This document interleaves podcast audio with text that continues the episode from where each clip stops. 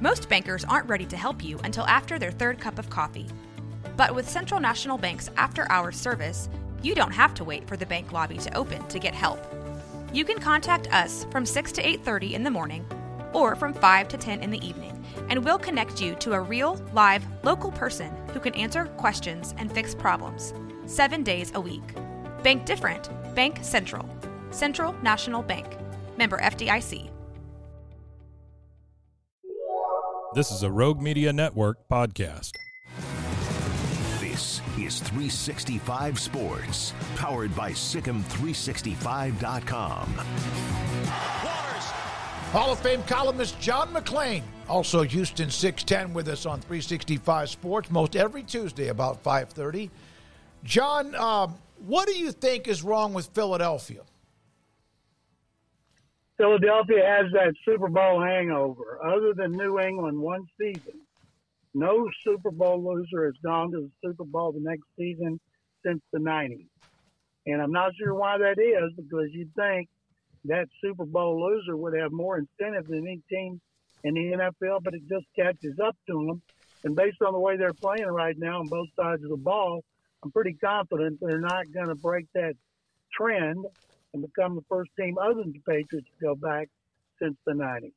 Do you think it has anything to do with the fact that they have new coordinators? Could be. They lost two good ones to head coaching jobs, and and um, they, you know, last night they give up 92 yard drive to Drew Lock, a backup quarterback. That was embarrassing. It was in the rain. His receivers made great plays, but so did he. Jalen Hurts is off. They're not running the ball the way they did. They're supposed to have the best offensive line. They don't. And their defensive line's supposed to be dominant, and it's not. Other than that, they're fine.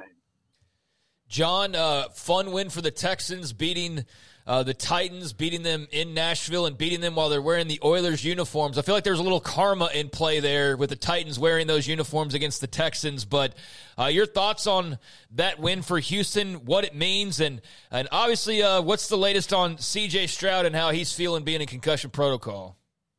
Well, first of all, I don't think Stroud will play in this game against Cleveland on Sunday. It's another must-win situation. Texans are tied for first place with the Colts and the Jaguars, and I still can't believe I'm using Texans in first place in the same sentence based on where this team was after its 0-2 start to begin the season. But DeMeco Ryan just continues to do a fabulous job.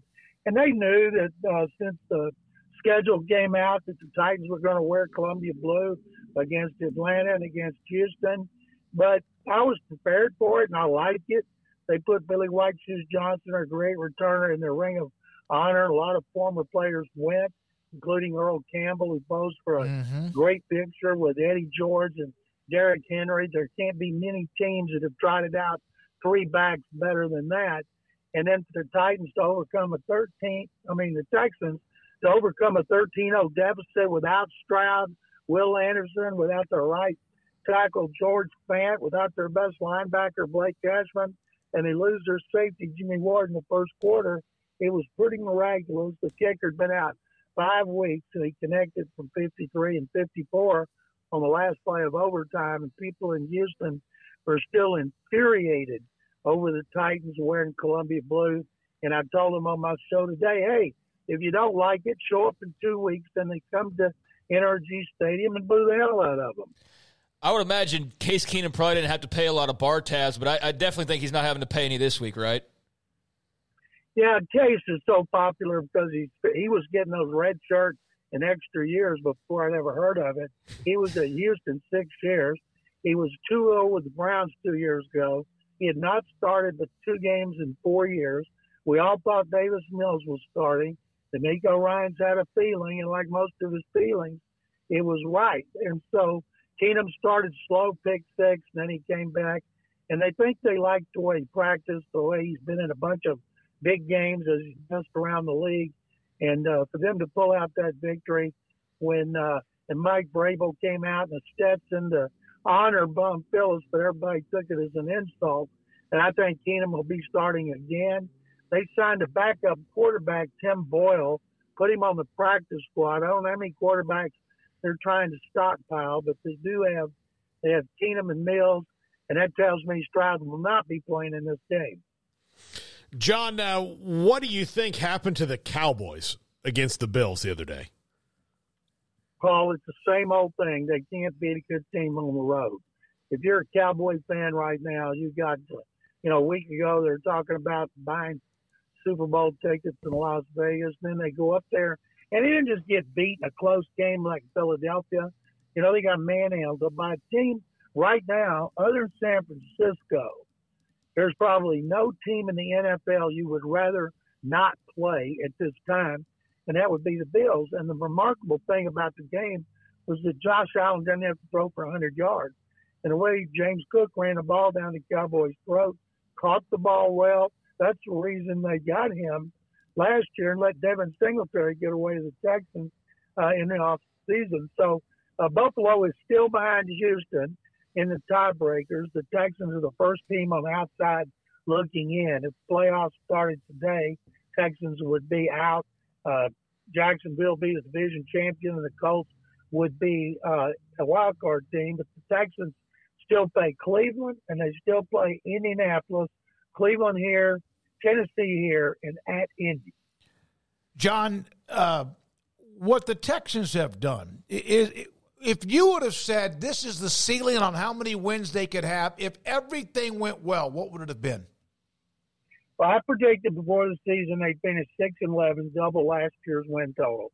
And then I said on our podcast, which are on sportsradio610.com, that maybe, maybe if things broke right and they didn't have a lot of injuries, they might win seven. If you'd have told me they were going to win more, I would have said, you don't know football. You don't know the Texans. You don't know this roster, this team. And they've overcome so many injuries. They've had three left tackles, four left guards, four centers, three right tackles, and one right guard. And yet, whoever they put out there, because Stroud has played so well, they've continued to win. In the nine of the last 10 games have been decided in the last 30 seconds, including four with no time left. And of those nine games, of those 10, nine have been decided by seven or less. So they, as DeMeco Ryan said, we're battle tested. We think we can win in any situation. Well, now they got 35 year old Case Keenum taking almost taking on almost 39 year old Joe Flacco in a battle of the graybeards. Uh, John, the Brandon Staley, uh, the Chargers lost the other night to the Raiders. That was about as ugly as as, as you can see in the in the NFL. Mm-hmm. I mean, uh, it made the the Cowboys game look like much less of a blowout in comparison. But um, moving on from Brandon Staley, I don't think that's a big surprise. But um, how does that Chargers job, in your estimation, stack up? I know NFL jobs in general, 32. There's only 32 of them. It's LA, but what is whoever takes over that job inheriting, inheriting in your opinion? Uh, well, it's the best job in the NFL because you got a great quarterback who's under contract for years, and you have talent on both sides of the ball. And they had one of the worst coaching jobs I've ever seen.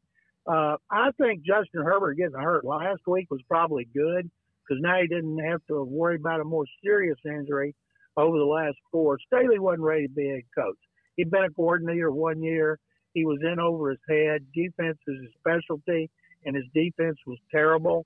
But they better hire the GM first. Let the GM hire the coach, and the guy, the assistant that is the most in demand is Ben Johnson, the offensive coordinator of Detroit. You know how those offensive coordinators they want to have their quarterback either coming up in the draft or one who's already established. And that's the best job, and Carolina is the worst because Carolina is like a talent, and because of the worst owner in the NFL and David Tepper. John, thank you for your time. We appreciate it as always. Great to have you on.